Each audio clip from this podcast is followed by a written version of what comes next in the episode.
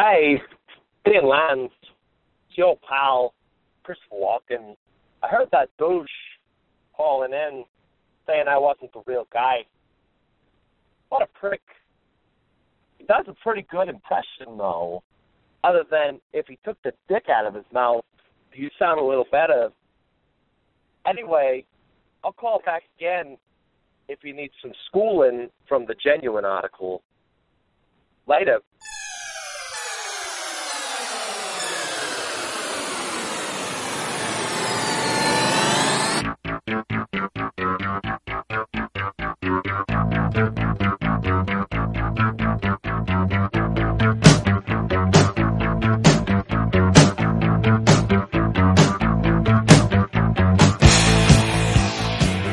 This is Sick and Wrong, the world's source for antisocial commentary. Brought to you by Adam and Eve dot com. Good evening. Welcome to Sick and Wrong, the world's source for antisocial commentary. I'm your host, G. Simon. Wackerly is still on vacation in Europe. I've, I've been hearing rumors that he has impregnated his lady, and now he's doing the right thing by eloping, getting married. But these are completely unsubstantiated. These are... These rumors have no um, foundation. They've, you know, there, there, there's been no proof that any of these rumors are true. I've also heard rumors that he didn't go to Europe at all, but instead he went to Thailand by himself for two weeks, which who knows what happens in Thailand. I just know Lance Wackley would probably enjoy that place more than, you know, a normal guy. So uh, once again this week, filling in, Joe Kelly is yo, uh, yo. here with Sick and Wrong. What's up, Joe? Yo, yo, what's up? Joe Kelly, thanks for being on the show. Get at it. Um, of course, last week we record. What did we record? Last Thursday? Last Friday? Mm, yeah. I think last Thursday. Um, we record the show. The next day, some wacko goes on a massacre on a college campus, kills a bunch of, kills like, a, like six people, kills himself, left all these creepy videos on YouTube announcing his hatred of women. And he leaves behind a one hundred forty page manifesto. We missed the whole thing. We, what did we do? We talked about uh, a porn star that killed herself and uh, a revenge right. for, for hire company. Meanwhile, just missing this whole thing. This is like a classic Sick and Wrong. This is the Sick and Wrong curse. It's a lucky you know, we do a half, show huh? next next day. Some cataclysmic event occurs, and we miss it completely. So anyway, this week we're going to be talking about it. But by the time this show comes out, everybody will know every piece of minutia about Elliot Rodger. You know, everybody. I mean, it's the, it's all over the media. Interesting story. The guy calls himself the perfect guy and a supreme gentleman, but yet he's been overlooked by women who prefer obnoxious brutes.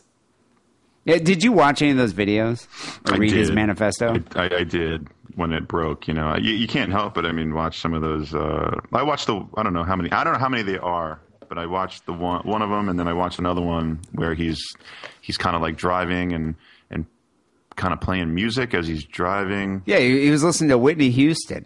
Yeah. That That's really, why he's not getting chicks. Yeah. He's a little self-absorbed. Yeah. Play a little Just Tupac.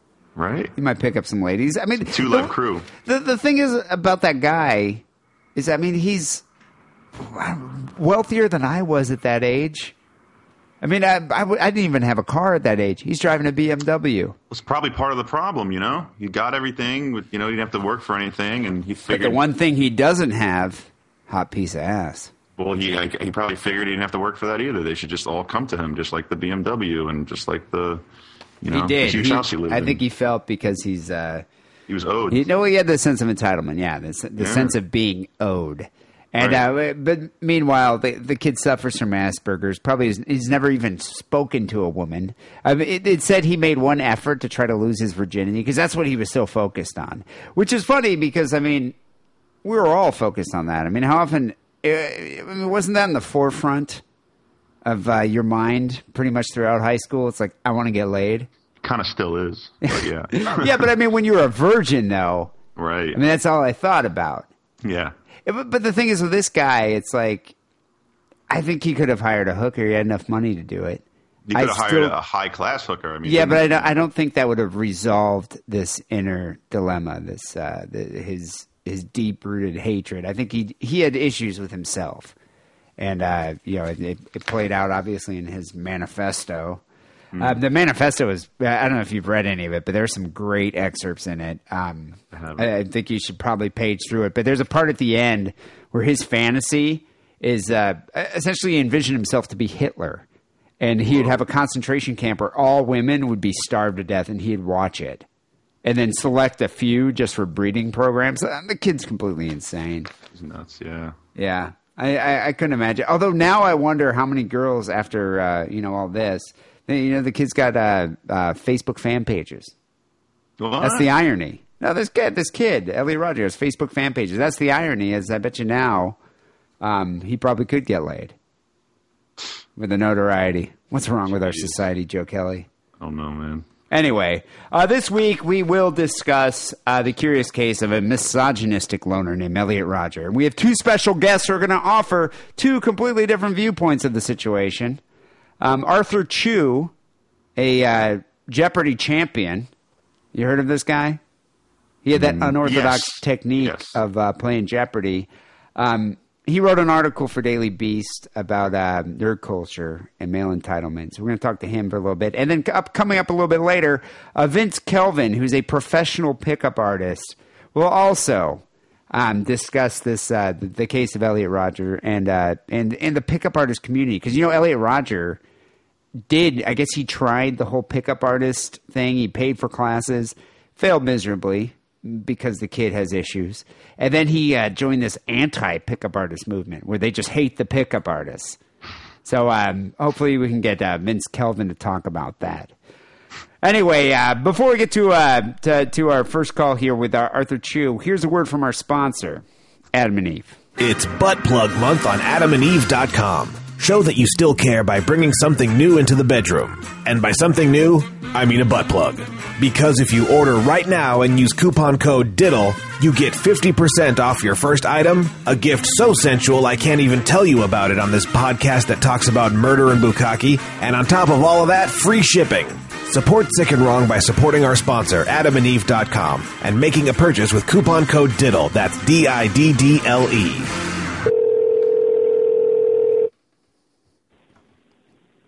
Hello? Arthur. Hey. Hey, how's it going? It's uh, D. Simon here, calling from Sick and Wrong. Uh, thanks for being on the show tonight. No problem. Um, so uh, I got a couple questions about uh, some Jeopardy-related questions, if you don't mind. Um, okay. You're known as the Jeopardy villain. What, uh-huh. what do you What do you think of that moniker? Who gave that to you? That was actually, it was meant um, affectionately, I think. It was someone on Twitter when I was doing really well, and a lot of people were freaking out because a lot of people hadn't disliked me when I first was on the show. Um, and this guy on Twitter posted just like a picture of me with my face looking kind of smug and just saying, "This is the face of the Jeopardy villain. Can anyone stop Arthur Affect, Arthur Chu?" And that, became and that a kind meme. of took off. Yeah, I, I think um, the the best... incarnation of it was the Taiwanese animation thing where they, they actually literally showed me as like the Joker from The Dark Knight. And, you know, uh, I embrace that to a degree. I mean, you can't get mad about people not liking you. I mean, you, you can't stay mad about it anyway. You, you, you nah, roll, nah, you roll you just the like ignore it. Yeah. Yeah. yeah you know, um, well, why do you think there was such vitriol? Was it, was it your unorthodox technique at playing Jeopardy? Is that what it was? Is it the fact that you were successful? Um, I think it was a, a lot of things. Um, I think there's a lot of negative reactions to people on Jeopardy, but usually those reactions c- come and go because the people come and go, and it just gets worse if, you know, there's someone who sticks around a long time and keeps winning and it kind of rubs it in. Um, but definitely one side of it is that people like to play along from home, so... if there's someone who's bouncing around the board a lot randomly, um, it makes it a lot harder for them to follow along, and it makes the game less pleasant for them, and then they blame the person who's making the game less pleasant for them. Um, and it didn't help that I had kind of like a rumpled appearance. You know, people said that my social skills weren't that great on the show. And for me, you know, other people, Julia, who's on the show right now, Um, has, presents herself very differently than I do. For me, that was what I had to do to be able to get in the headspace to win the game. That, that's kind of what I liked about that, your image is like, you're like, you know, I'm not going to wear a suit. and go like, well, you know, like like I normally look. Yeah. I like this. What, what do you think yeah. of uh, Julia Collins? Do you think you'd trounce her? No, I don't know. Um, I think we have very different strengths and weaknesses. I think one of the things is that, um, I mean, what people are saying is that I was a very, like, game uh, focused player, that I was focused on the strategy of it, on, you know, keeping up the pace of the game, on a sort, sort of like intimidating my opponents by, by going for those tough questions first, upending the, the normal structure of the game. And Julius was the opposite of that. And in a way, you almost get this false sense of complacency that um, a lot of people didn't even think she was that good until it just turned out, hey, she just keeps winning and winning and winning and winning, so she knows a lot. Um, hmm. So that is a challenge. In fact, if anything, I'd say some of my advantages are going to be uh, harder to call on in the Tournament of Champions just because Um, champions are all really good players. Champions have also all are all experienced players. They've all played before, so it's much harder to throw uh, someone off of their off of their game, throw them off their rhythm in the Tournament of Champions. You know, well, yeah, because of, you're playing well, against champions. Yeah, um, a lot of my advantage was just that um, I had this very unorthodox style of playing the game, and and it threw people off because if you're not the returning champion in, in the regular season, it's your first time ever playing Jeopardy, you know, actually playing Jeopardy. And so that that factor, that the learning curve, made it hard for people to get at the momentum to beat me. With Julia, she's just winning consistently without having to deal with that factor. So that's mm. um that's a plus for her. In terms of knowledge, I can't really judge. I think um, yeah. I know some things better than she does. She knows some things better than I do, and then it just comes down to the luck of the draw for what they, they throw for the categories. Well, well, what about Alex Trebek? How how did he feel about your series of, of wins and, and and your your your technique of playing the game? Well, um, you know, I don't really know. Uh, Alex Trebek doesn't hang out with the contestants. Yeah, does, um, does he off of, camera? Does he? T- do you talk to no, him? Does he have a, no, he doesn't uh, at all. He just he, leaves. It's like later. He appears when the show starts, and he disappears when they yell cut. I mean, huh. he's, he's there talking to us, and they do that shot of us making conversation as the credits roll. They're, we're actually talking, but it's just small talk. It's just chit chat. Um, And it's usually everyone's too flustered to really talk about much. There's sort of like, you know, who's with you? Is that your mom? Is that your wife? You know, just pointing people out in the audience, yeah. um, that kind of thing. Uh, but, I mean, I think it's partly a matter of propriety. Um, they don't want any accusations of Alex um, favoring one person over another, so he can't really yeah, he hang out and make friends with us. And I think he also just values his, his personal space and his personal time. He's a very professional guy. Um, After all of this happened, uh, because all of a sudden there was a lot more media coverage of Jeopardy when I was on the show, um, they did interview Alex. Um, they interviewed him on The Five on Fox News, and they asked him about, and then he was, you know, he said, like, he thought I was a very good player, and no, he didn't have any hatred for me, which I appreciated. no ill will. That's good. Yeah, he, he, he, he said that, you know, um, he did a couple interviews later on. He did a, a uh, a really um, surprisingly forthcoming interview with Nerdist, um, huh. just yeah, where he, he just said, you know, his philosophy of hosting, that as as a host, you're not there to put yourself or your opinions on display. You're not there to take sides. You're there to, you know, help the contestants be all they can be. And I don't think the show would have the success that it does if we didn't have this perception that, you know, Alex Trebek is this impartial, you know, he's he's just letting the show happen. But you never, sort of you can't accuse him. Of, yeah, you can't accuse him of being a showboater. You know, he's he's no Bob yeah. Barker. He's Alex yeah, Trebek. Yeah. It's a very yeah. different styles. Yeah, exactly. So, uh, um, Arthur, the reason I'm having you on the show today is uh, to discuss a recent article that uh, you wrote for the Daily Beast about nerds, uh-huh. entitlement, and uh, misogyny uh, in reference uh-huh. to uh, recent events in Santa Barbara uh, with Elliot Rodger. Mm-hmm. So what inspired you to write this article? Um, did, do you relate to the frustration felt by El- Elliot Rodger and, and most adolescent male nerds? I mean, yeah, I do. Um, it was, I, I think, you know, a lot of people do. Um, what inspired me to write it, really, um, I mentioned in the article what I was supposed to be writing. I write for the Daily Beast, um, just like pop culture stuff. I was supposed to be writing something about the Big Bang Theory. I was working on it, but I was distracted by the fact that there was this news story, you know, and it yeah. was a very, very distressing story.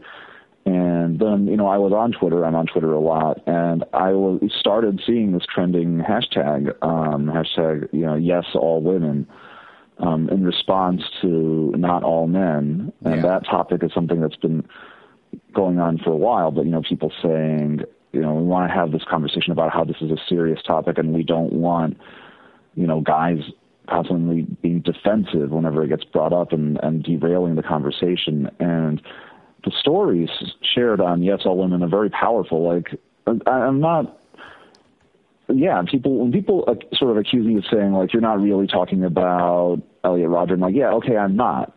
Um, I'm talking about him because, because something like this had to happen for us to talk about all of this other stuff, you know. But, yeah, the, the, the issue is that, that it's very rare for an ideology to cause someone to go off the deep end and commit a mass murder suicide. No matter what the ideology is, it's very rare. But when that happens and people start looking at it, you know, we have a, we have a chance to actually start actually say, hey, it, it goes beyond this one incident. This is a pattern. These are these thoughts that he had, these things that he said. Look at how they've manifested in people's lives and left scars on all of these women sharing their stories. And, and how have and, we seen this before in the past? Well, um, we've literally seen it before, actually. Yeah, so no, it's, not it's the first time. Um, the nineteen eighty-nine École Polytechnique shooting in Montreal, uh, where a man, you know, invaded a classroom to kill the feminists, he said. And, and that was a really distressing story because it was literally like there were a bunch of men there and there was a gunman who was specifically targeting women and the men sat there and let him do it. And it was a really disgusting story to read about, not just like he did it, but, but what the, the guys there, you know, had an opportunity to do the most important thing you can do, which is step up when, when women are being attacked and didn't. Um, there was like in two thousand one, there was, Uh, a guy who they attributed, like, he drove his car into a crowd because of yeah. sexual frustration. In and, oh nine, in Pennsylvania, there was a guy who shot up an aerobics class in a gym, and then they found his diary online. Yeah, I mean, this is just another and, yeah, another yeah. incident and a litany of circumstances. And yeah, uh, yeah. Of, of, of men feeling, uh, you know, acting out of uh, sexual frustration. Um, yeah. Um, do you... Would you classify Elliot Rodger as a nerd, as a typical nerd? Well, he was he was addicted to World of Warcraft. So, I mean, it's kind of hard and not. But yeah, I know what you mean. The um, the word nerd is such a it's I mean it's, it's a silly word in the first place. It's such a slippery concept. Especially now. And Elliot Rodger used the term nerd as an insult, which is not a thing that makes you not a nerd, I can say, but it's. Um, but then he also hated Asians, and he was half Asian, so he had a yeah. lot of issues with his own identity going on there. But um, when I, think I say a lot nerd, of I mean in general. yeah, yeah. Um, when I say nerd, I mean this um, this sense of, you know, the, the classic, like, I was bullied in school, I had a tough time in school, I have a tough time talking to people. The sense of yourself as as the underdog, you know, and there's a certain narrative in in our culture that's really, um, really common. And increasingly, you know, we talk about the triumph of the nerds or whatever. Increasingly, that's a story more and more people want to identify with. The, the, the triumph of the underdog. Uh, yeah, it's, it's a badge of pride. It's like, you know, I'm weird, I'm unusual, but I'm special because of it. And now it's like the smart kid who was into weird pursuits like computers and the internet who's running the world, and we're celebrating that. And that's not an entirely bad thing, but the reason I wanted to talk about nerd culture is like um, that, that carries with it the sense that because at one point I was the victim, you know, now um, I can't be the bad guy, I can't be the bully, uh, the bully somebody else. And there's a lot of, you know, bad behavior by people who kind of identify with this culture. I mean, there's been a lot of stories coming out of Silicon Valley about, you know, sexism in the tech industry, sexual assault and harassment at tech conferences. So, but do you think, so you specifically mentioned nerd culture, but I mean, do you think nerds suffer this sense of male entitlement more so than their less intelligent counterparts? I mean, because the, no. the, the thing is, don't didn't we all strive for, you know, women out of our league, and then eventually you realize it's not going to happen, and, you know, I'm just going to date yeah. a girl that I find interesting? I mean, I just think it's, it's a um, sense of emotional maturity. Yeah, it's a, it's a, it's definitely, it's, I didn't mean to say, oh, well, you know, non-nerds, whatever that means, like jocks are, are great guys. Yeah.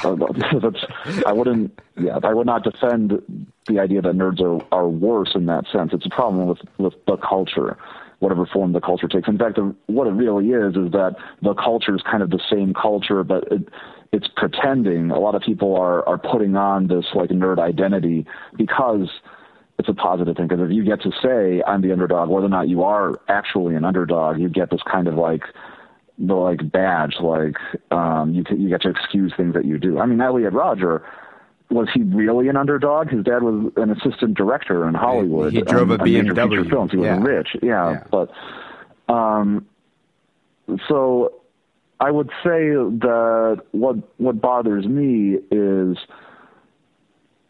is I'm particularly bothered by guys that I think, you know, in other ways they're good guys, not not bad people necessarily, but who have this major blind spot, and it is that that sort of victim complex, that self-pity complex that keeps them from seeing. Um, there's a lot of, you know, we're not necessarily talking about stories of rape and assault and physical abuse, though that happens way too often, but there's a lot of stories um, just harassment. Women about just like, yeah, I'm um, just like the, uh, an atmosphere of not being made to feel safe, not being made to feel welcome, and guys not knowing they're doing anything wrong, guys thinking, you know, you know, like, like stories about women who repeatedly say, no, just leave me alone, I'm not interested. And guys saying, well, that makes you cruel and mean. Why are you rejecting me? You know, yep. um, just like this a very sort of me centered, you're doing this to me and, and you owe me something. And just how harmful it is for someone to grow up in an environment where, you know, you're always the one someone needs something from, you well, know, I guess that's the role a girl plays. Th this, this feeling like of you owe me something, did, did we feel like that in the eighties? Or do you think this is something, you know, in, in the modern Inter age of the internet, with uh, social media, with these pickup artist communities, is is this where that oh. feeling developed?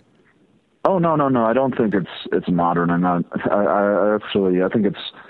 Well, I think it's almost the opposite. I think that uh, you go back in time and you just, you know, this is like why people watch Mad Men, right? You go back in time and you just look at how awful. Yeah, things were the, the things that were normal, you know, not not even being edgy, but, you know, having like rape in a movie and having it be a positive thing, like Gone with the Wind or whatever. Um, and and I think what's happened is that, you know, we all kind of have these scripts, we all have these stories about what's normal, and on the surface level, things change. You know, there's there's feminism, there's women speaking up. We get we get taught that these things are wrong, but they're still in our culture. So then we get guys who feel like something's been robbed from them, something's been stolen from them that should be rightfully theirs. I mean, you literally hear people in these communities, these men's rights communities or whatever, saying like it was better in the old days because in the old days you could count on a woman really appreciating you because she needed you. And now women have their own jobs and their own incomes, and all of a sudden women are free to, you know, and then they say, this is why nice guys can get ahead, because nice, stable, good guys aren't needed by women anymore. And, and this feeling like I need to be needed. I'm less of a man now because I don't, you know, that, that's to me a very powerful message that that's coming out in a lot of these frustrations people express. Well, I understand that this isn't a modern feeling. I mean, obviously, yeah, mm-hmm. it's, it's, it's been felt through for, for decades throughout history, but I just feel like now, these self-pitying, you know, uh, Asperger's afflicted uh, malcontents can all get together on this forum and wallow in their own self-pity yeah. and feed off of each other and just and well, engender this feeling of misogyny. I just don't. I, I, I think it it existed before. I just don't think it existed out in the open. It was so accessible as it is now. Well, it's it's true that one of the things about the internet Uh, you know, it's good and it's bad, but on the internet, you're never alone. You know, you can, you can find validation for anything on the internet, and it may well be that there's some, some messed up stuff that gets amplified more and gets a chance to become more and more messed up through like feedback on the internet.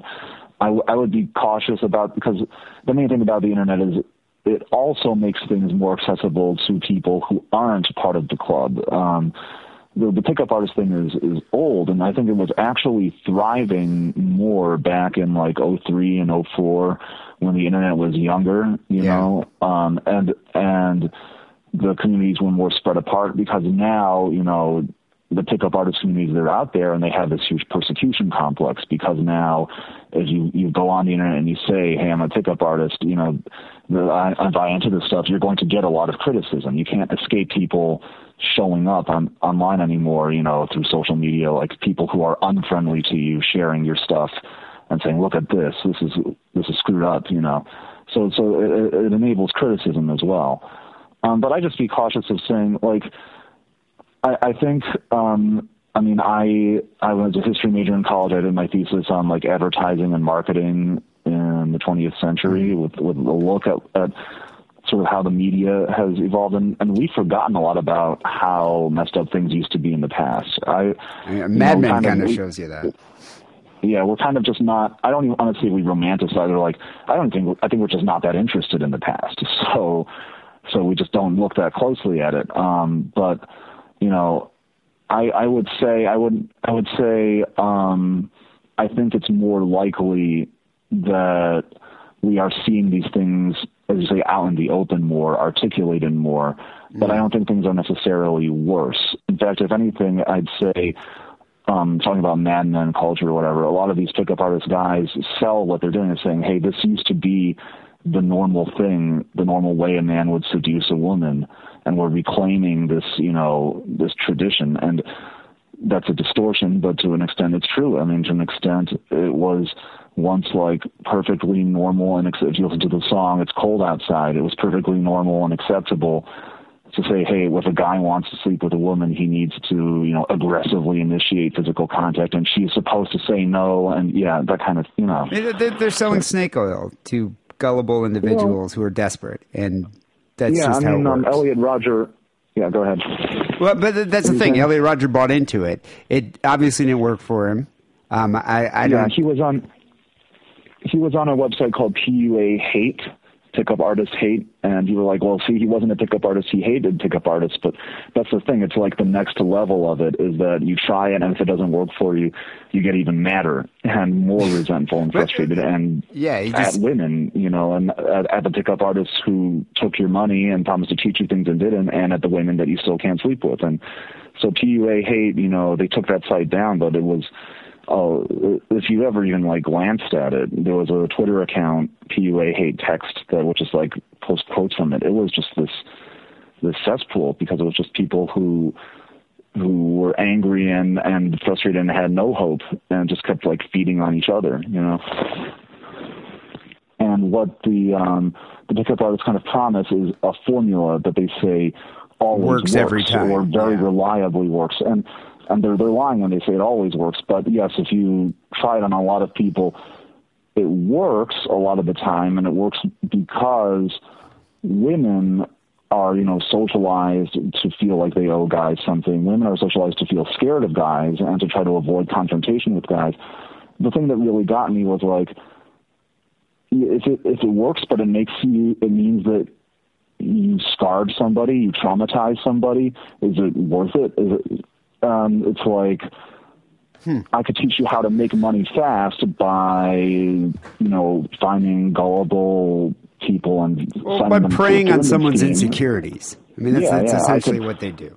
It's it's like selling a car, right? Yeah. You can sell the most cars if you if you lie and you manipulate and you bully, and some people do that and they make money doing it. Is it worth it? Is is that the right thing to do? And if you think it is, then.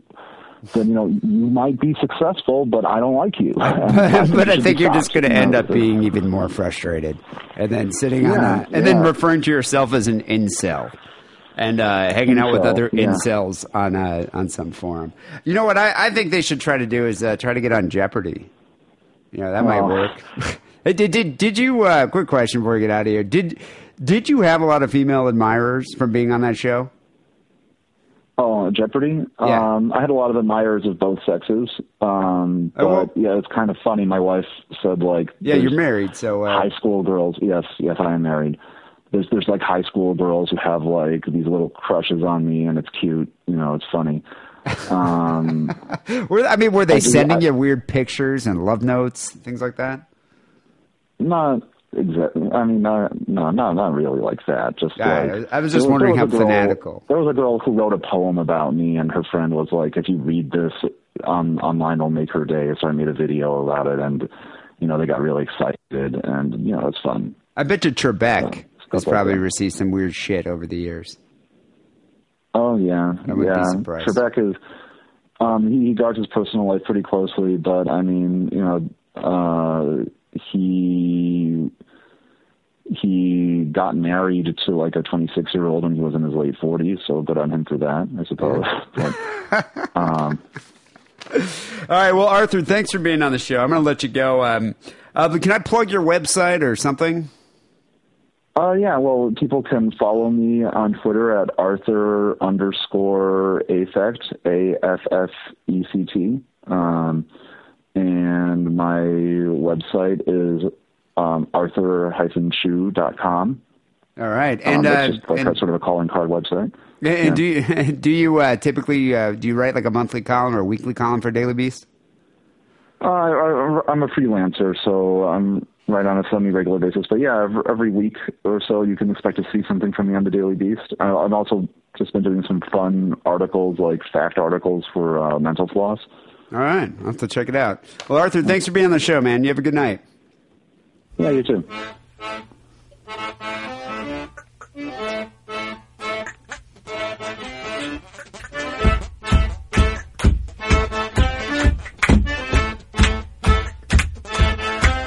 Okay, so that was Arthur Chu, former Jeopardy champion. That's the point right there. He's making the point about um, these pickup artists and uh, misogyny and, uh, and and and the, the mentality of these guys that go and seek out these pickup artists to, to help them meet women.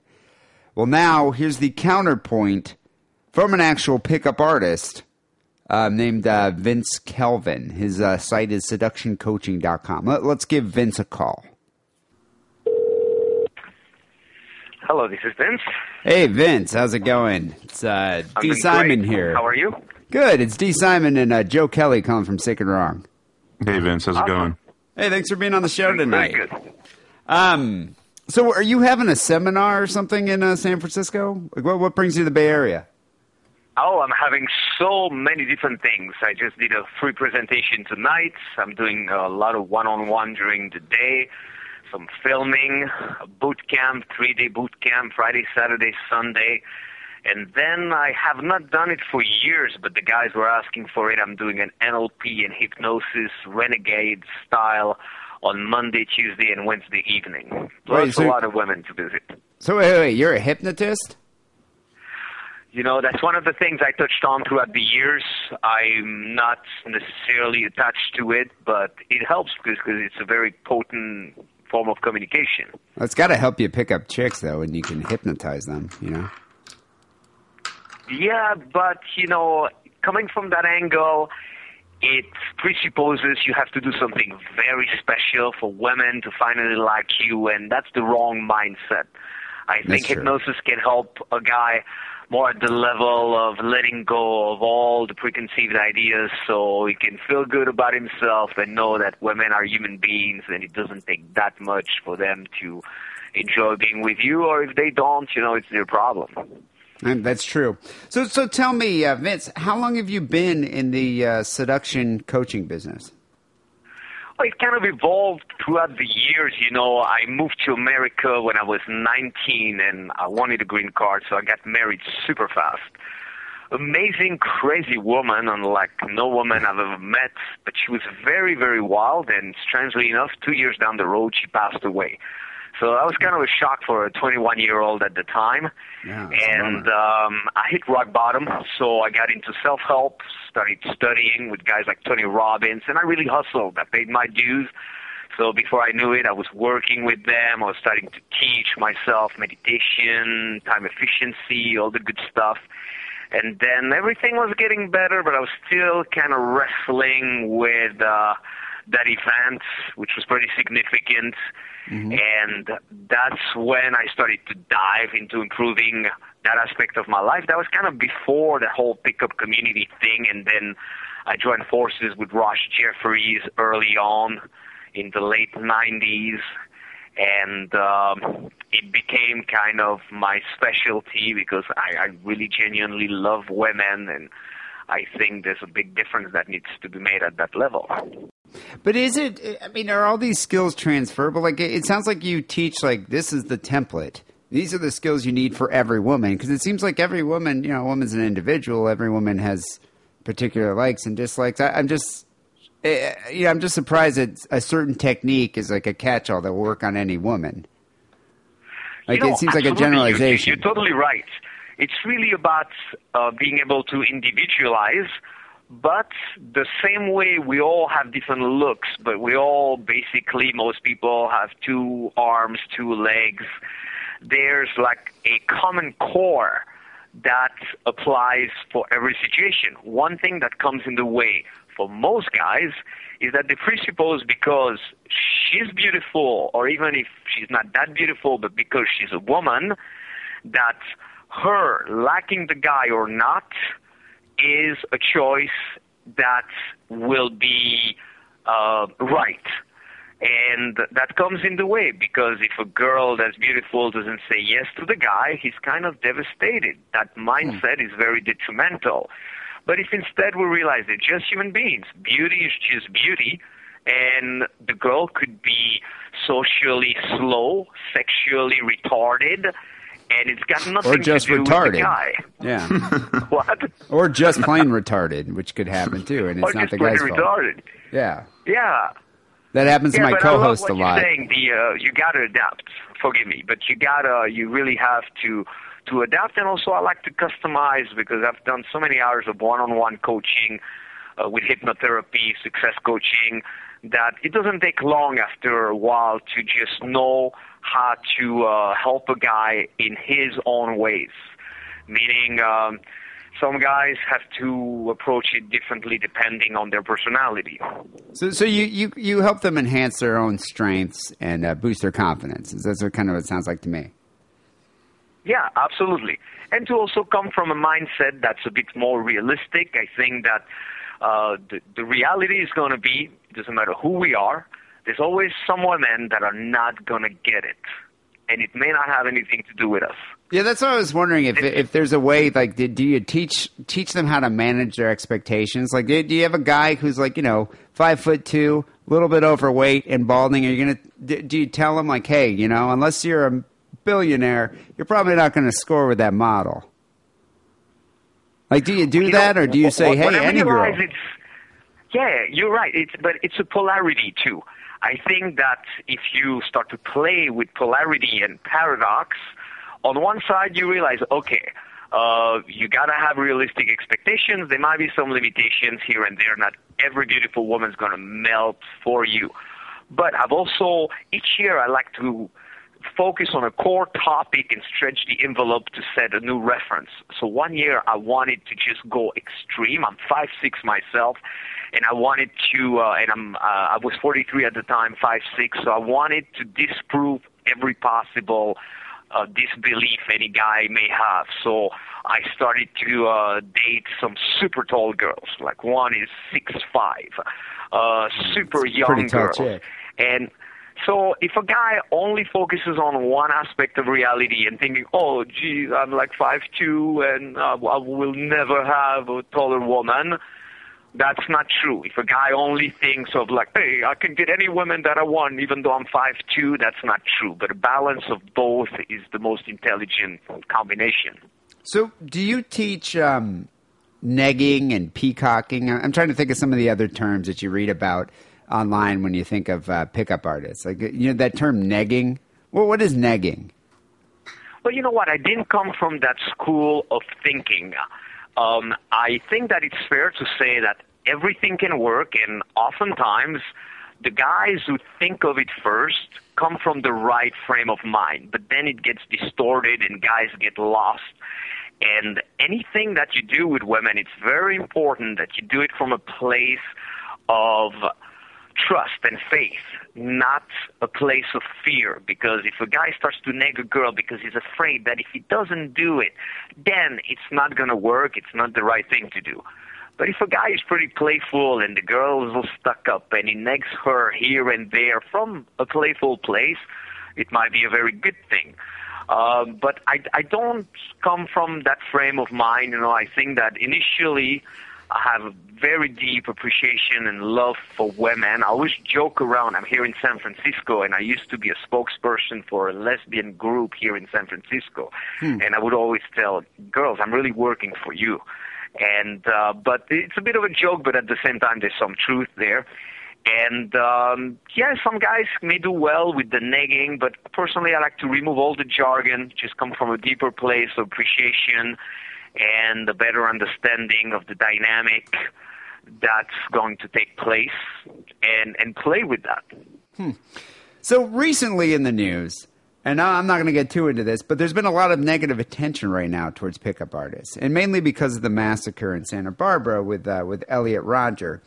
Um, but one of the reasons there's some negative attention is because some of the pickup art, some pickup artists, not all of them, but some of them, like this guy named Roosh, said that if uh, suggested that if Roger had been a more devoted P U A protege, they probably could have gotten him laid and prevented violence against women.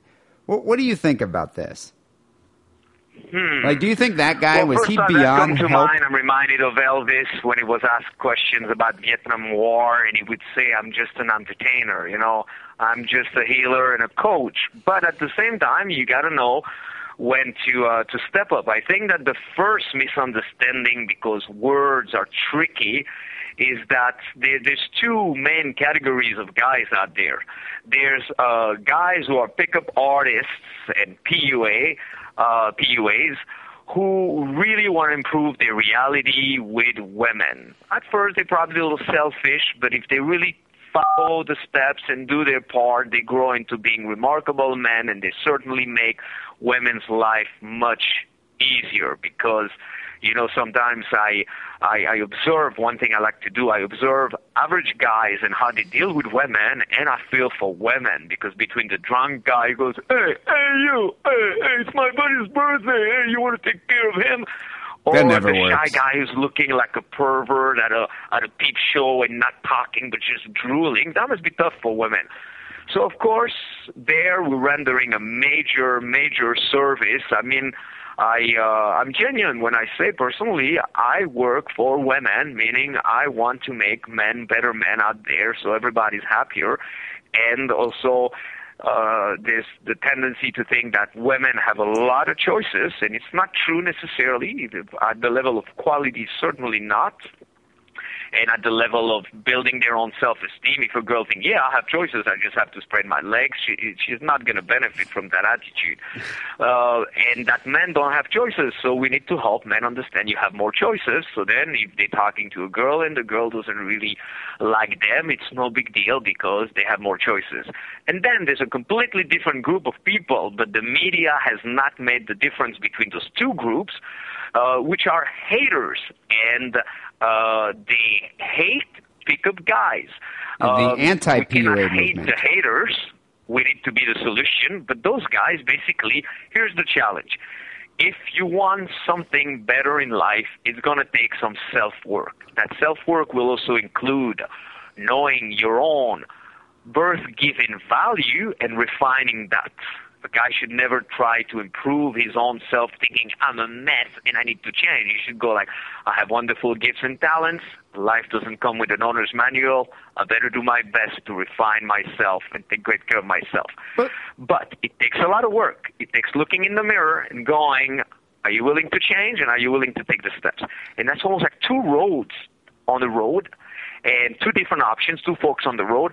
And at that moment, because it's going to take work and it's not going to happen overnight, It's going to take being honest with yourself. A lot of guys, they take the easy route. So instead of looking inward for the changes needed, they start to look outward. And, you know, I think that those haters and those guys like the guy in Santa Barbara are doing as much harm to women, disgusting harm, as they have been uh, uh, to to men as to women, because they have, um, if you watch his video, at some point he said, and you guys are going to pay the price too. And I don't know. I'm well, not he killed men and women. So. But, yeah, he, yeah. but so, he definitely uh, was a misogynist, though. I mean, this kid hated women. And, and I, you know, I don't even think getting laid would have helped this guy. I mean, he could have hired a prostitute. He had money. And he could have, but I still think deep down inside he had mental issues and he hated women. So that's that's what, what I wonder is: is there a certain point when you just give up on a guy? Like, I can't help you. You're you know you're kind of hopeless. You have some issues. You should probably go see a therapist. Like, does that ever happen to you? Oh yeah, yeah. It's it's essential to know who we're dealing with and to send them at the uh, at the the right place. But you know, I'm thinking. Uh, I saw like this. Uh, Former uh, teacher of mine. I mean, I'm still studying all of her stuff, but I have been less in touch uh, with her. Uh, Marian Williamson from A Course in Miracles. She's running for Congress, and I remember hearing her once, and she said, "Yeah, a lot of people would say, I hope there's never gonna be a Hitler anymore." And she said, "The real truth is that I hope that if there ever was one again, no one would follow him." So the change has to happen within. And um, there's really a minority of very bad elements.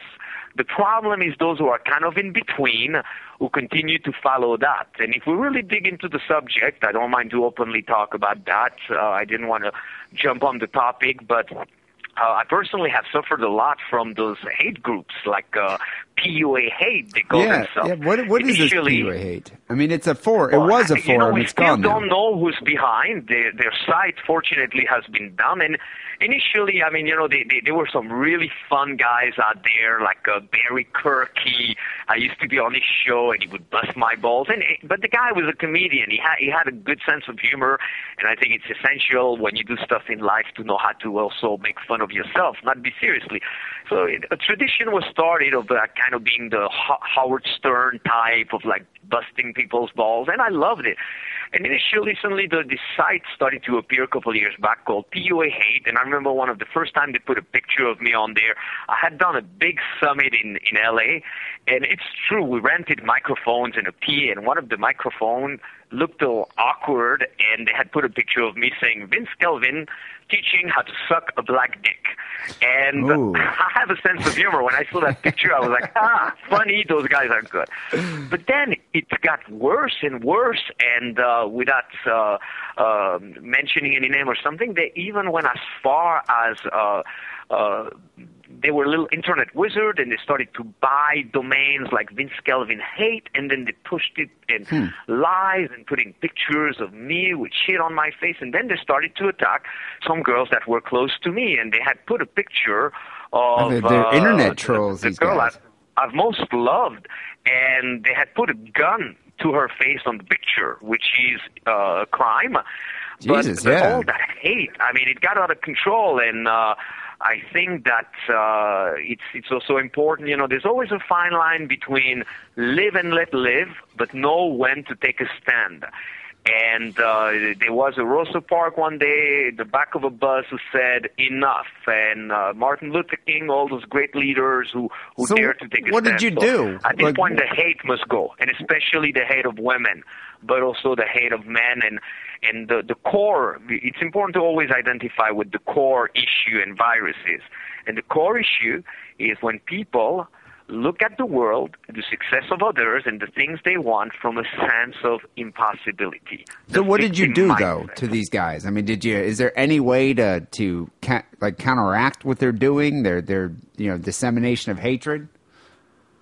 You know, I, I looked into that a little bit. It was a long shot, and then at the time I decided I'm just going to be the uh, the solution, and um, uh, I created a site called P U A Love. We didn't pick up so much because it's funny. The whole world, you know, tends to – we watch the news today and we hear uh, everything went well today. People were happy. I don't know that many people will tune in. So that's that's the, the sad aspect of like a deeper issue at a global level. You know, we, we tend to be junkies of drama and stuff like that. But um, I wanted to be the solution, so I, I wanted to counterbalance, you know, emphasize the love, the love of women. But there, I think some breaks have to be put.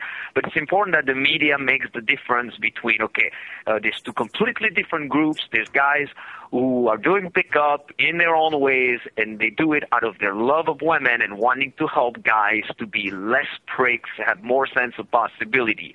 And then, as with every field or anything, there's haters. But those haters have pushed it too far, and those haters have been breeders of haters. And uh, hopefully this incident will will uh, put an end to uh, those uh, hate groups, because there's, um, you know, when, when we hate others like that, we make it worse for ourselves. So no, I, I totally agree. And I think uh, that, that that website, P U A Hate, ended up, or that forum ended up uh, being deleted. And I know a lot of their comments were deleted. But, you know, I mean, the fact of the matter is there's going to be critics. There's going to be people filled with contempt, and they're just going to go congregate somewhere else. So, I mean, you just end up, at, you know, unfortunately, it's just a reality. And then the internet allows them just to get together, have their little meeting area where they can uh, – wallow in their own self-pity. Um, so, Vince, before, but real quick here, I wanted to just wonder if you could give a, you know, a few words of advice here to my co-host, Joe. So, Jo- Joe lives in San Francisco, and he was saying San Francisco's got to be one of the worst areas to meet up chicks, to, to meet chicks, right? Weren't you saying that, Joe? Yeah, like, it's pretty bad. So, it's so pretty what bad. Do you think, Vince? Is San Francisco a worse city to pick up girls than, let's say, New York or L A? Well, Joe, here's the thing. Even if the odds are a little bit against us, we got to realize that most men are going to think that. I'll give you an example. Last year, we did a big summit in San Francisco, and we had something like one hundred sixty attendees. And the first night, we wanted to give them a bonus and kind of all go out and do a non-formal little boot camp with all the trainers doing little demos. Of course, one hundred sixty guys arriving in a venue where there's probably already more guys. Most of them, they entered, and I was outside waiting for people to still arrive. And most of them, they came out, and they were like, uh, well, there's nothing but guys in there. And I said, perfect. Why? Because that's what every other guy is going to think. Personally, I always thrive in San Francisco because I look not at how it's going to work against you, but how it can work for you. So what did I do? I walked into the room. Indeed, there were a majority of guys versus women. I looked at the most beautiful girl by the bar. I went up to her and I said, um, I'm the only guy. Uh, I said, are you aware that you're the, uh, I'm the only guy talking to one of the few girls here? And she started to laugh. And then I said, those guys are creeping me out. Let's go somewhere else. She was hmm. twenty-one year old hmm. and boom, that was it. We, we spent the night together. Wow. Um, wait, wait that's all to, it took? I started to travel. Jesus. Sorry? You were slick. That's all it took. You just said, hey, I'm the only guy checking you out here. That's uh, and, and let's go somewhere else. Yeah, I said, you're one of the only girls here, and I'm the only guy talking to one of the only girls here. And she started to laugh. We chatted a little bit more, and I said, by the way, those guys creep me out. Let's go somewhere else. And, of course, uh, the moment you stand out a little bit, women are going to be like, who are you? And I was saying, I'm the man that came to save you from those animals. And then I started to talk about guys. And, you know, guys are interesting. This is funny. And we talked about the ratio and anything that's a concern, too. One way to really do it in a real way, anything that's a concern, start to use that as a topic of conversation. So you're in San Francisco, your concern is like, why? Is it easier to meet people in New York versus San Francisco? Start to go talk to girls. And, of course, you shouldn't run little surveys because it's still not flirting. I would say, you know, girls, you seem very interesting. It's funny because I was just thinking to myself, wouldn't it be easier to meet cool girls in New York? But you've just disproved my theory. Thank you. Mm. What are your names? I'm Joe. Yeah, but I don't, and, you know, uh, when I first started to – sorry, go ahead. Well, I, I was going to say if, if I was in that position, I would have said something like, uh, hey – Uh, do you mind if I give that camel toe a, a pedicure? Maybe that's my problem. Do you think that would work if you said that? That doesn't – camel toe a pet – that would never work. Maybe it never works. I mean, maybe maybe I got it, I'm doing something wrong. You know what I think the problem here? I think Joe might be a beta. So could you turn a beta into an alpha? Well, that, that was that was pretty alpha right there. The, the voice, I think, uh, um, if anything, uh, awakening the alpha side. I don't think that there's any one of us that's necessarily better, but just knowing your own true alpha nature in your own ways. And part of being alpha is being willing to be vulnerable. But by the way, it's not a bad idea. I think it's always what you do with it. That camel toe thing, I would go and talk, say that to a girl and say, and I'm officially the biggest punk of the evening. I just didn't know what to say. That's my problem. What's your take on it? And as a way to test, and any genuine girl would be like, yeah, that was rude, and ah, that's a world record of rudeness. Here, high five, bring the hand down, and say, so now I'm about to make it up by telling you the sweetest thing in the world. See, that's what you need to do, Joe, is turn it around. You just, you, you make the camel toe comment, and then you just go back, you know, make it work for you. Retreat. Right. You know, he, he's, uh, Vince is, is, is making this, uh, this horrible pickup line work.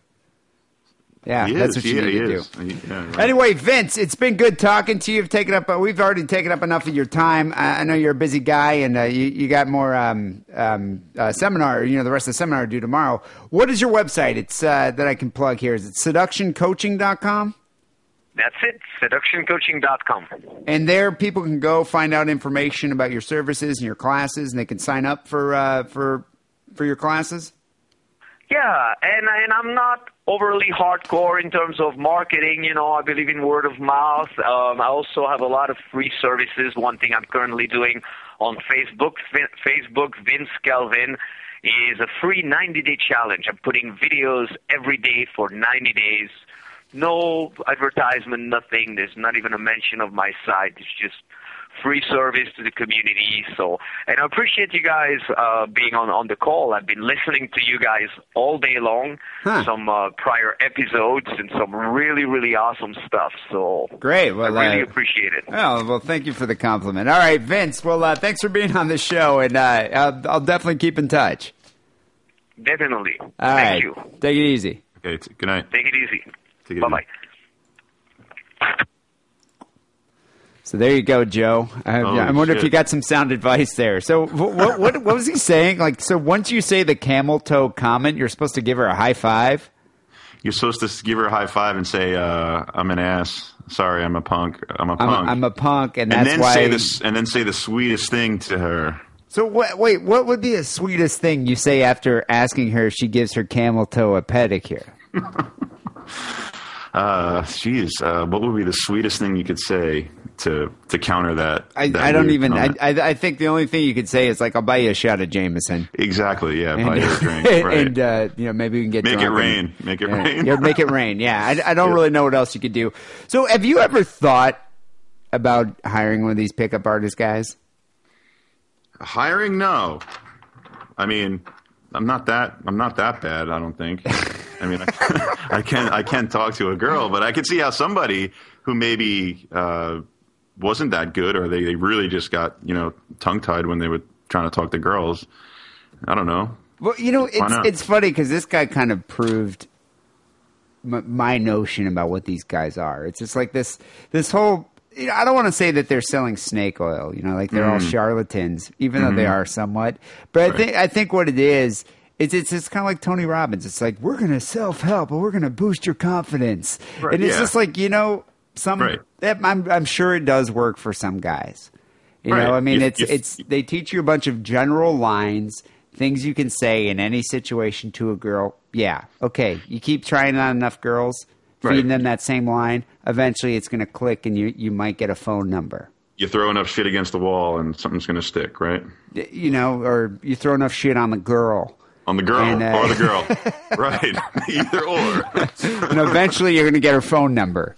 Right. But, uh, yeah, I, I don't know. I mean, this guy didn't seem – you know, and just going into it, I'm like, oh, you know, we're we're going to talk to another pickup artist. It's – you know, he's, he kind of – he kind of, uh, you know, is the type of person I thought he would be. It's like one of those guys, well, I have a holistic approach, and it's self-help, yeah. and it's, you know, this, this building your own awareness to the surroundings. This guy – doesn't he's not the type of dude who's like, women are targets, they're our prey, whereas no. I think some pickup artists do feel that way. Oh, absolutely. I mean, also I think that uh, that accent probably gets them a long way too. That's the thing, you know. It comes off as very um, it's alluring. If you, it's alluring. If, yeah. if uh, you know, if you went up to a girl and you're like, "So do you give your camel toe a pedicure?" You know, I bet you she would be more, you know, susceptible yeah. to that than than Joe Kelly going, "Hey, you, you, you, you, you give hey. your camel toe a pedicure." Hey, you, you like know? that, huh? You like that. By the way, I've never done that. Right? I think Elliot Rodger should have probably tried that line out. It might have got him some ass. Oh, yeah, yeah, if the guy had an actual sense of humor. But that, that's the one thing about that that kid. It's like when initially when I read about this, that whole thing with that guy, and I'm like, you know, this dude's got to be just a hideous, deformed creature. Just so, you know, some like malcontent troglodyte that hasn't left his mom's basement. Not right. a bad-looking kid. Drives well, a B M W. His dad, you, yeah, his dad talking? is an assistant director of the Hunger Games. What more do you need to get laid? It's yeah. Well, the guy is obviously sick. Mental you know? health, you know. It's it's and a deep-rooted misogyny, which I think is also stems from the the mental issues. I, yeah. I I just think at that point it's like, you know, this guy. There's only so much a pickup artist can do for even for some guy like that. It's like I, I imagine eventually they're just like, yeah, you know what? I can't help you anymore. Here's your money back. Right. So who knows? Yeah. Yeah. Anyway. Uh, I, th- I I still think you should try that advice. Just go say the camel toe thing and then high five the girl. And high five. Like, hey, hey, high five, high five, high five. High See five. if that works. Right. Um. Anyway, we we got to move on. Um. Yeah. This is a star-studded show. We got a special edition of My Two Cents coming up next. Hey, Sick and Wrong listeners. This is Trucker Paul. I gotta tell you about this wonderful porno place where you can buy jack-off machines, dildos, inflatable wives. I've bought them all. When I go home, I like to diddle my wife with a, a little dildo. When I'm on the road, I got my second wife, my blow-up doll, and my jack-off sleeve. Go to Adam and Eve dot com. Type in the word diddle. D I D D L E. And you'll get fifty percent off all your masturbation machines. Adios, lick my balls! I put a spell on you.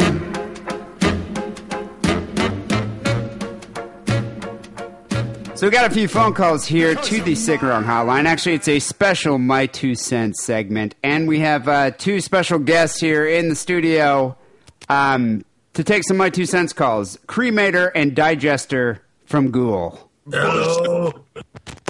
I prefer this segment to be called My Two Francs. My Two Francs. My Francs. Thank you guys for uh, for showing up here and uh, answering some of My Two Cents calls. Well, I absolutely love to hear stupid people ask me questions. And, and so you've come to the right place. Sick and Wrong. Um, so anyway, how how are you? Uh, how is Ghoul? Are you currently on tour? No, we just got back from tour like uh, three weeks ago, a month ago. I, I saw you uh, at the uh, the Roxy with um, with Iron Reagan. I gotta say, it was probably the best live metal show I've seen since Gwar. It, well, it, we, we are pretty awesome. It's true. It, it was very violent. There were some antics. And, and that was that was just Great White next door. Yeah, and I was about to say, and at the same time, Great White was playing next door at the Rainbow Room. We were afraid for our lives, to be yes, sure. It was quite terrifying, really. Did you try to uh, score with any Great White groupies after the show? We tried to score with Great White. I saw some old men in leopard pants. Was I supposed to score with them? Or they had skin of leather and long hair. I, it was hard to tell apart the peoples.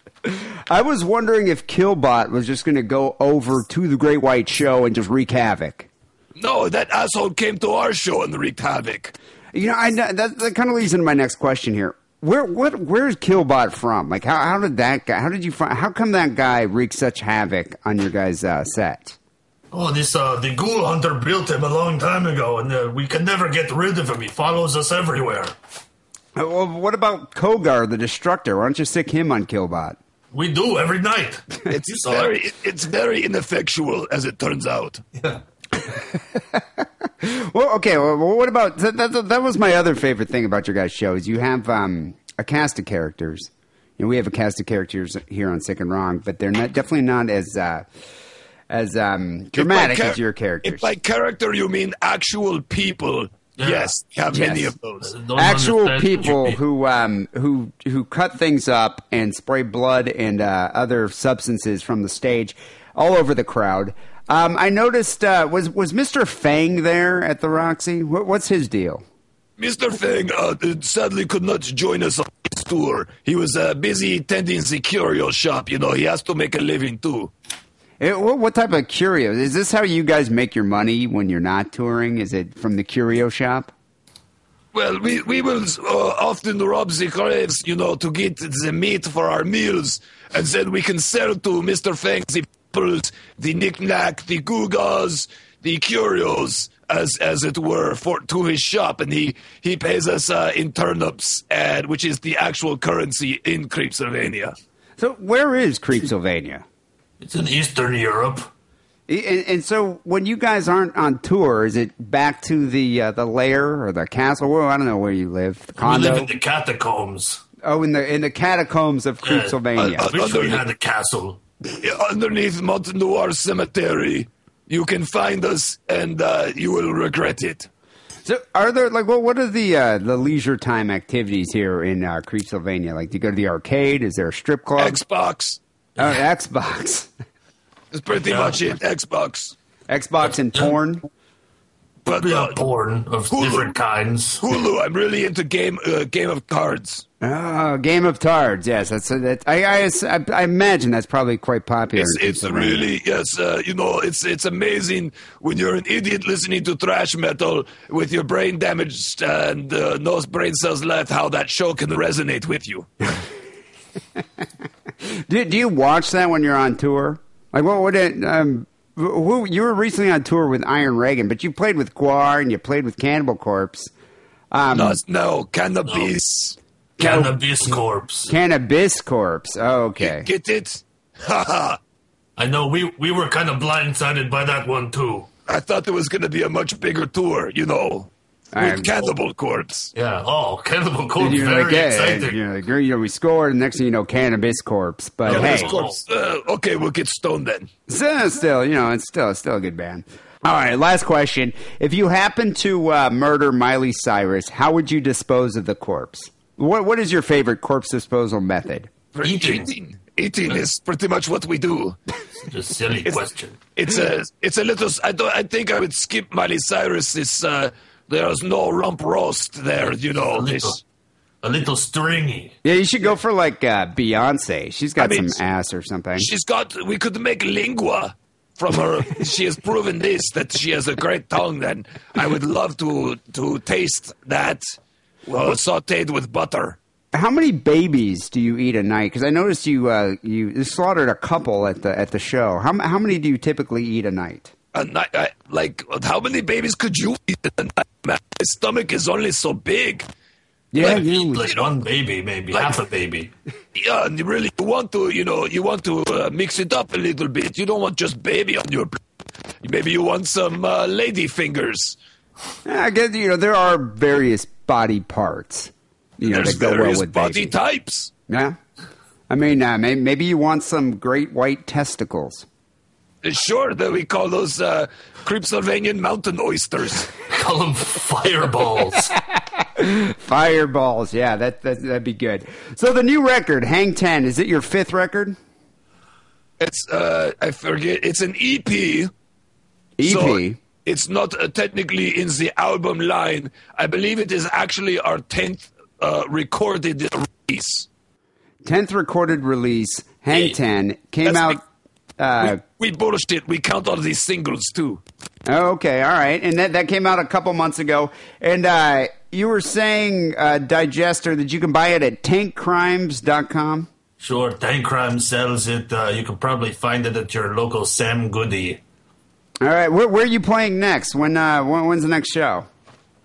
We're playing with uh, D R I on August twenty-fourth in um, uh, in Santa Cruz, California. Again with the California. I know. Do, do you guys prefer playing in uh, in North America or in uh, Eastern Europe? It's our, uh, it seems North America is the only place we get to play anymore. Well, what or, happens if you play in your hometown? Are you lynched? well, thrash metal is illegal in Creepsylvania. Yes, but so is cannibalism, and we do that. That's true. It sows a lot of things, and we do all of them. Wow, I didn't. I, I had no idea. So you guys are kind of rebellious in your own way. I, yes. I, if only you we had say that. If only we had a cause. Exactly. If, if you had a cause, well, eating babies seemed like a good cause. Um, this basic sentence. Well, you guys are here on Sick and Wrong, and uh, I'm going to use your. Uh, I'm going to. I, I need your counsel. I need your counsel. We have a, a bit that we do called My Two Cents, where uh, we have listeners call in and ask us questions, and they want our advice. And I'm not saying these are just joke calls. This isn't a comedy routine. This is some serious, serious stuff. Well, so is this, and I plan to give you the best advice that I can offer. And that's why I'm glad to have you on the show, both you guys. Okay, so here, let me uh, let me roll the theme music.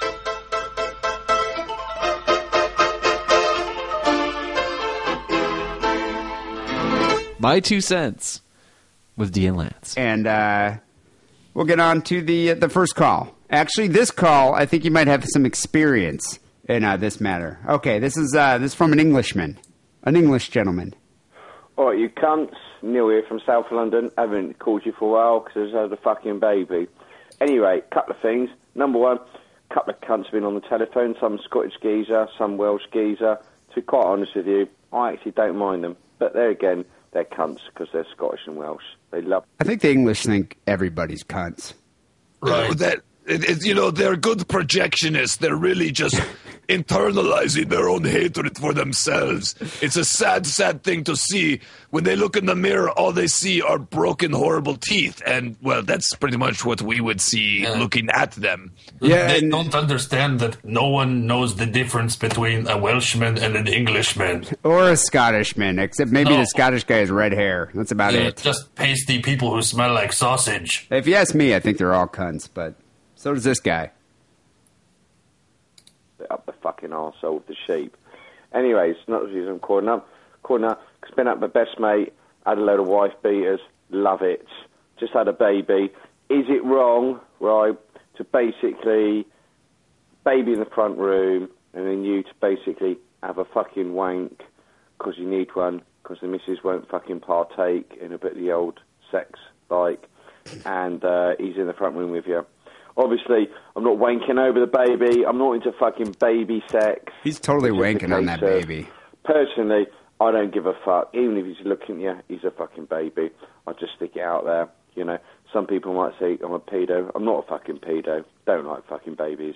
At the end of the day, if there ain't no fucking grass on the fucking wicket, then you don't go there. So what do you think? Is this guy a pedophile? Is it wrong to masturbate with a baby in the room? What's I his problem with wanking over babies? I'm wondering why he's not eating the baby.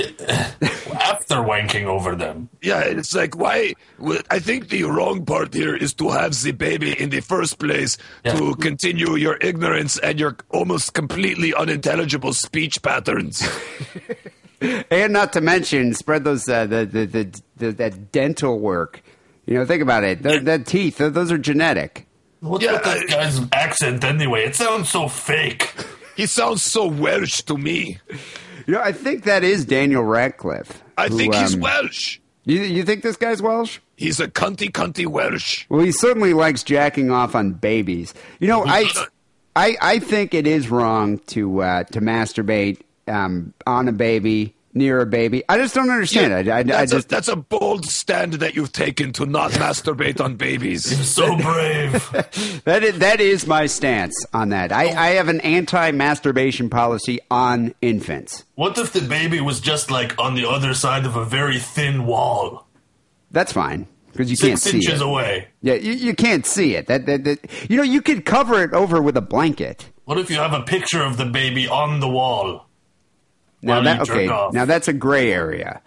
I would say same same thing goes with cats and dogs. I don't uh, I don't masturbate with those in the room either. I, I, I think there is actually a, like a, a science behind the the baby sight. Once the baby can see like uh, you know a couple inches, which is probably all he's got, then I think that you have to stop. Oh, that makes sense. No, yeah. it, why wouldn't you masturbate like? If there's a dog in the room, Why would you even have to masturbate? Uh, Couldn't you just fuck the dog?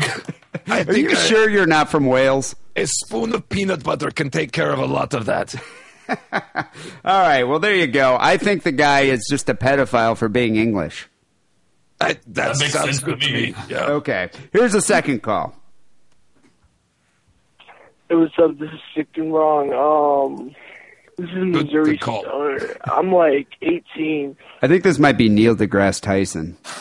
I go to high school, and so I'm in this hotel room, right, with this guy, and Uh-oh. I don't know what to do. He, like, threw up everywhere all over the hotel room, and, like, I have no idea what to do. And he just, like, completely passed out on me, and he's just snoring right now. We drank, like, half, we drank, like, a bottle of Jack Daniels, and it's just, I don't know. I don't know what to do, man. He's passed out. You know, I have a lot of questions with this scenario. Yeah. What, what guy is this? I think it sounds like the guy got a, uh, was trying to get him drunk. so it, and he passed out. But why do these two guys have a hotel room in the first place? And he passed out on top of the dude. And I mean, he puked he, all over. And he puked on him. Is he financially viable? Then run. Yeah, and that's what I wonder. I mean, would you flip the guy over? Or, or is or, it what are you supposed to do if they're passed maybe, out on their stomach? I think he's. Uh, he said they drank the Jack Daniels, and the man puked, and he's there's no more Jack Daniels.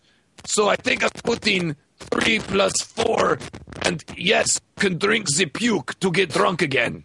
I, I, you know, I think that's probably what he should do. In the, this is what he should do in this situation. He should drink the puke and then puke on the guy to get retribution. There you go. You know, why not? And then eat his hand.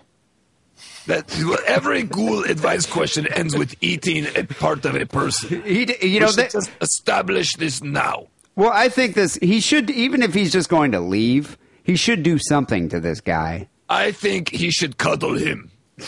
You just think like a nice spooning. And it sounds like there's a spooning session going on, and the guy uh, puked, thus ruining this guy's night. That's that's really really sad. And you know, they got the room, the candles were lit, there was rose petals all over the floor. Now there's puke on them. I blame I blame the Jack. You know what this guy I should say, do? Take some pictures, post it to MySpace.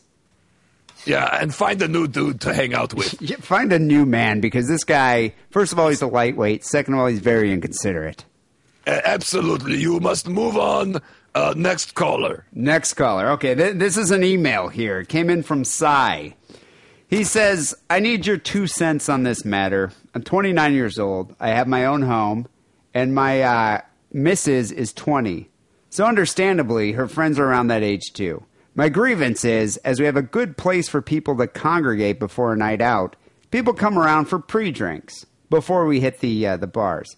Now, getting down to the real nitty-gritty, after a night out, my girlfriend, and without saying her friends, think they still have claim to alcohol left on the premises.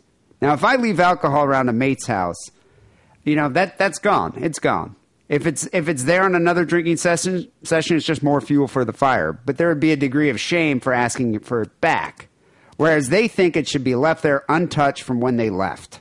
I class it up as a tax for cleaning up after these bitches, and just simply because it's left in my fucking house. What do you guys think? Should these women have claim to the booze they left in my house? No. that's that's really simple. That's stupid. If you want your booze, you can come with your booze and you can take your booze, but you cannot leave and then come back for the booze. Because the booze is no longer yours at that the point. The booze is uh, no longer yours. The door's closed. You're a vampire. You must be invited back in. Also, you're stupid and you should just bring enough to drink for yourself. what, what kind this of what, what's the drink they drink in uh, in Creepsylvania? Rotgut. We drink rotgut, numbskull. What's the uh, other one? There's another one. Uh, peace brain. Brain, brain jerk. Oh, okay. Brain, all right. Well, brain jerk, if you count putting up your nose as drinking, right. Yes, we drink, drink brain jerk. You could put it in a drink, if I guess, if you wanted. You so, can also snort alcohol now. Oh, yeah, you can snort alcohol now. Didn't they yeah. have alcohol powder? It's like vodka tampons a lot. If they, if these girls are cutting lines of alcohol and they expect the line to be there afterwards, you know, quote, alcohol, then they're stupid. The lines will be gone. And, uh, yes, this man uh, also, I'm wondering if he waited until there was grass on the wicket to play cricket. Yeah, that's what I'm thinking. This guy, there's like a ten-year age difference here. I think this guy yeah. might be a pedophile. Is this think, another British person? He I'm, said he used the word mate. He did use the word mate. I'm thinking, uh, and he used the word nitty-gritty. I, you know, I'm thinking this guy might be another Englishman. I, I think he needs to date uh, women at his maturity level, and so I'm thinking like fourteen, fifteen. Yeah, that that seems that seems about right. Just dating. That's all I said.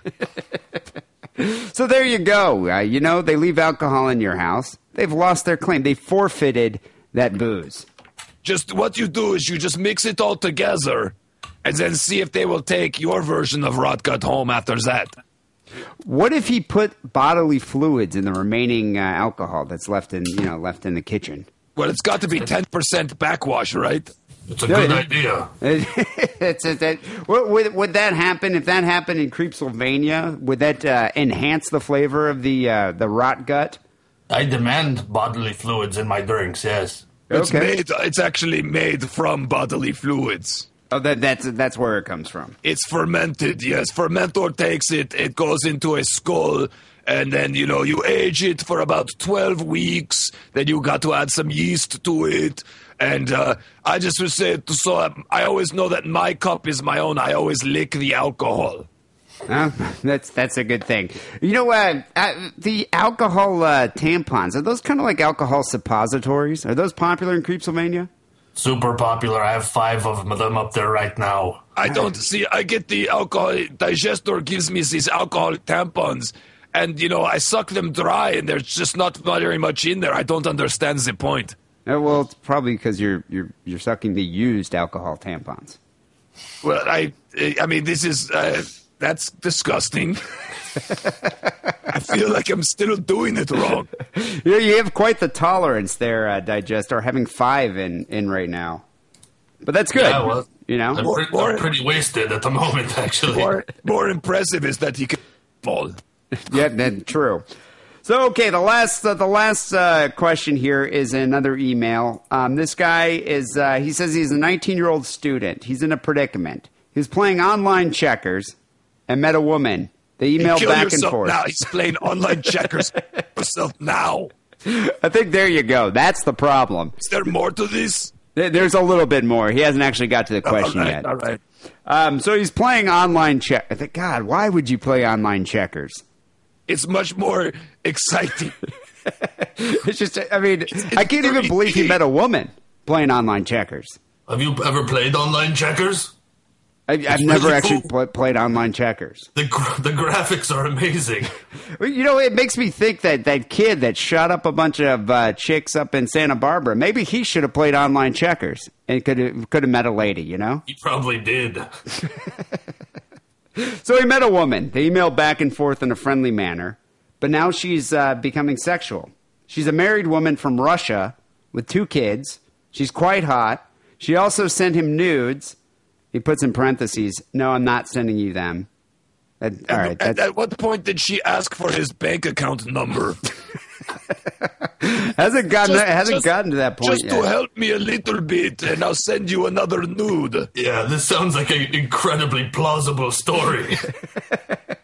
Now she's talking about meeting up to have sex and how turned on she gets when talking to him. He doesn't want to ruin her family, especially now that he's seen the kids. She says she had never divorced the husband, so it's okay for them to have sex. So so what's the problem here? Should he stop communicating with her, or should he oh, have he sex? He should absolutely PayPal her the money for the plane ticket now. Nothing can go wrong. What is this guy's email address? Because I know this African prince. Oh, the, the, the guy from Nigeria, right? Yeah, he's got the... He's got, got a business proposition. It's got a business proposition. It's going to, yeah, it's going to make a lot of money. Double your investment. I definitely think this guy needs to go for it. I see no problems here. Zootalors, get laid.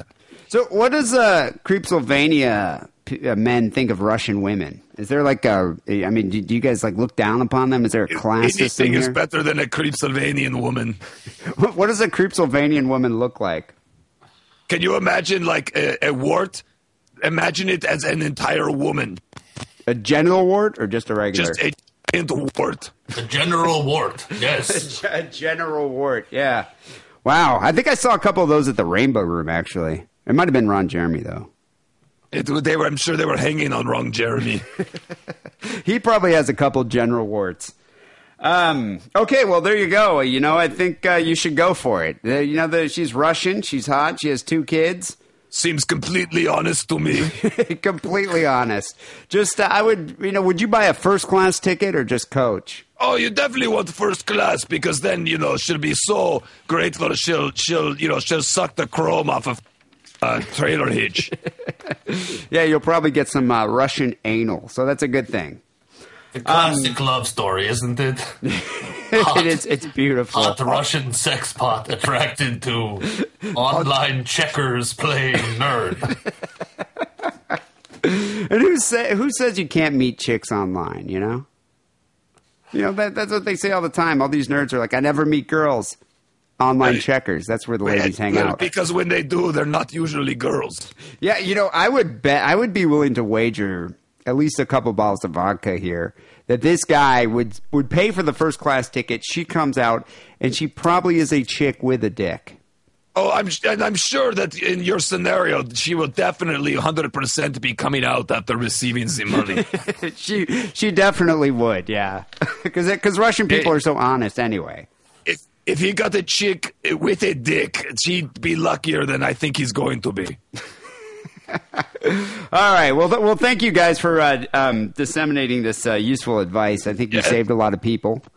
Uh, people, you can call the Sick and Wrong hotline, two oh six, six six six, three eight four six. Um, as always, go buy yourself a Sick and Wrong t-shirt, Sick and Wrong store, sickandwrongpodcast.com slash store. We also have They Live stickers available as well. Just go to the website, buy a shirt now. You know, they never listen to me. I tell them this every week. Buy a shirt, you dickheads. Listen to me. Okay. They, they, they, I think you, you know what I think it is? I think it's the tone of voice. Like it's I have this sexy, nasally whiny voice. It's my sexy voice. Baritone. It's your sexy baritone that, uh, that, that, that they pay attention to. Nobody can resist my charm. Sick and Wrong song of the week is going to be a, uh, a song called Krieg from the new record Hang Ten. What, what is this song Krieg about? It's about Krieg. Who is Krieg?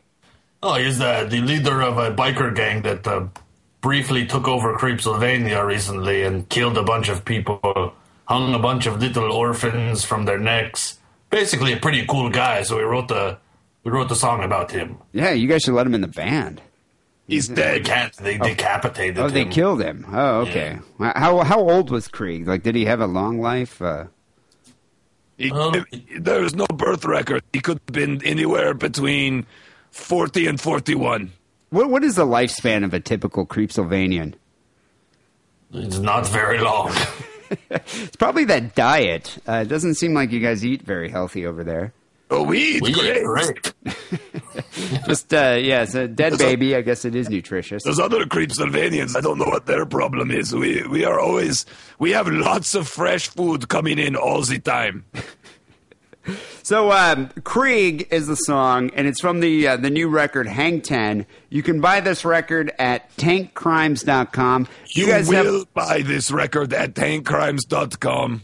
There you go. How can you argue with that? You're powerless to resist that voice. Um, do you guys have other records for uh, at your website available? What's the website? The reps, website is creepsylvania dot com, but we don't sell uh, records on there. You can get all that from Tank Crimes. But you can get some uh, some some fancy T-shirts. I noticed that.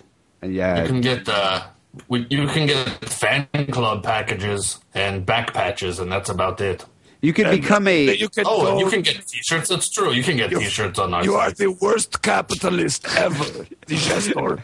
I was about to say, what What do you sell in uh, in uh, Creepsylvania? Cabbage? I'm glad, I'm glad we only dig up food instead of having to pay for it with a business mind like this leading the band. yeah, no, it, it, you're definitely not as... Uh, Digestor, you're not as persuasive as Cremator. Digestor, we need to sell shirts. I haven't changed clothes in ten years. Do you guys We've got tons of shirts. Why don't you just grab one? No, the rule is don't wear a shirt with your own band name on it. Do, do you guys sell, like, the hoods you wear over the face? Because I think that that could come in handy, especially in the U K where, you know, a lot of the girls aren't all that attractive. You put one of those canvas Most of hoods over them. Really use them. Is that the use for those? I'm yeah, sure. Well, that, that's why we wear we're hideous. Yeah, I've heard I've heard of that, but I don't think I don't know anybody who's actually I, seen your face. I wish we could put them on the face of each and one of every one of our fans. That, I, I think it, I mean I, I think you should sell them on the site personally. You should sell that and Ghoul's own um, alcohol tampons. Why not? That's a great used alcohol tampons. We got five ready to go right now. All right. Well, Cremator and Digestor, thanks for being on the show. And uh, if you live in Santa Cruz, uh, go check them out. When's that show? Uh, August twenty-fourth. August twenty-fourth. At the, at the Catalyst in, in Santa Cruz with D R I. Go check out Ghoul with uh, with D R I if you live uh, in the Bay Area. And, uh, yeah, go check out Creepsylvania dot com and tank crimes dot com to uh, buy Ghoul's new record. And also you have a YouTube channel I didn't even promote. What's that one? What's that all about? It's about Creepsylvania. Right. YouTube dot com. And is it just you lip syncing to different songs, or, uh, or do you, are you guys singing like uh, Miley Cyrus songs, or is it just you know actually Ghoul's we, like performances? We got this thing where we do like they're dancing to this song, and then it says "Do the Harlem Shake," and we go crazy. Oh, okay. I didn't even know that uh, reach that finally reached Creepsylvania. It's taken it's, about I think that was what, popular what, here about two years ago. Oh, I thought it was fresh. Got this video I want to share with you called "Chocolate Rain." Chocolate. Oh, okay. Then, uh, did you guys do a cover of that, or is that an original piece? No, it's one I just saw. It's amazing. Oh wow! Go check that out. Maybe at the uh, at the YouTube channel. No, Cremator. Cremator wants people to uh, ask him questions, just like we're stealing your format. He wants uh, people to ask him video questions on YouTube, so you can send them there. Oh well, well there you go, people. You got uh, you, you you know you don't have to ask uh, Wackerly and myself all these questions. Just go over and ask Cremator questions. Let's admit, metal fans, uh, there's a lot of people who need help in this scene, and not enough to help. And and uh, and you guys, as you can see, dispense sound advice. So I, I think you should go and uh, and uh, definitely go check out that. Is there a link to the YouTube channel from Creepsylvania dot com? Uh, I think there is not. There can be in five minutes. Again, this this business mind that we got. I'm, I'm going to help you with the business plan. We're, I've been doing it for a while. Ooh, we need a manager. All right. I, I might have to, to give you some of my advice here. All right. Well, uh, Cremator and Digestor, thanks for being on the show. I'll definitely come you. check you out next time uh, you play live. Thank you. And people, thanks for listening. We'll be back next week with uh, episode four thirty-five. Till then, take it sleazy.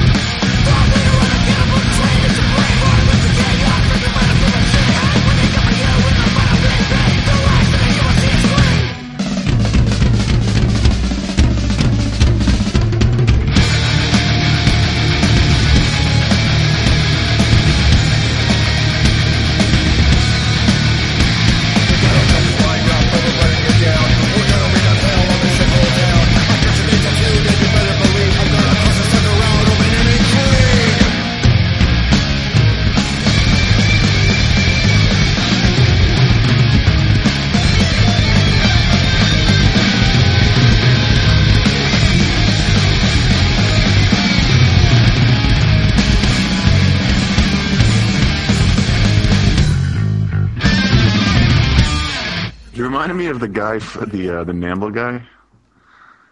That you know the. Uh, Which, remember, which, remember Nambla? Oh, um, we be, be strong, be brave. Welcome to the the National Man Boy Lover. Man Boy Lover. Is that from that documentary? Yeah, you remember you played Chicken me in that Hawk. Documentary. Yeah. Stern used to play it all the time too. So I, I Man I Boy Lover. Man Boy Lover. You know what's funny too about that guy? What do you think these girls look like that he's shagging?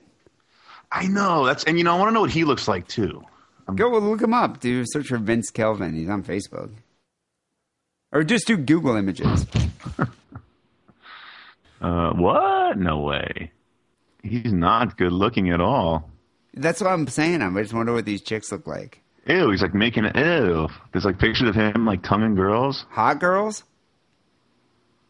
Uh, not really, but like younger girls. Ew, that was that guy? Yeah, he, he looks very Euro. He does look very Euro. That's the thing. The Euro thing helps. It's interesting. That's what amazes me. This guy makes a living off of this. You know, he kind of looks like... Uh, he kind of looks like the guy from the Eurythmics. No, he kind of looks like a uh, dude from The Clash. Joe Strummer? A little, a little bit. bit. Huh. That's funny. And crossed with Bob Dylan. Yeah. What the fuck? Yeah, that's, I don't know, man. I know, I mean, I know all, all girls would not be into this no, guy. He, he's not picking up hot chicks, this no, guy. No, no. He's picking up just uh, just random loose bar sluts. Look at right. These,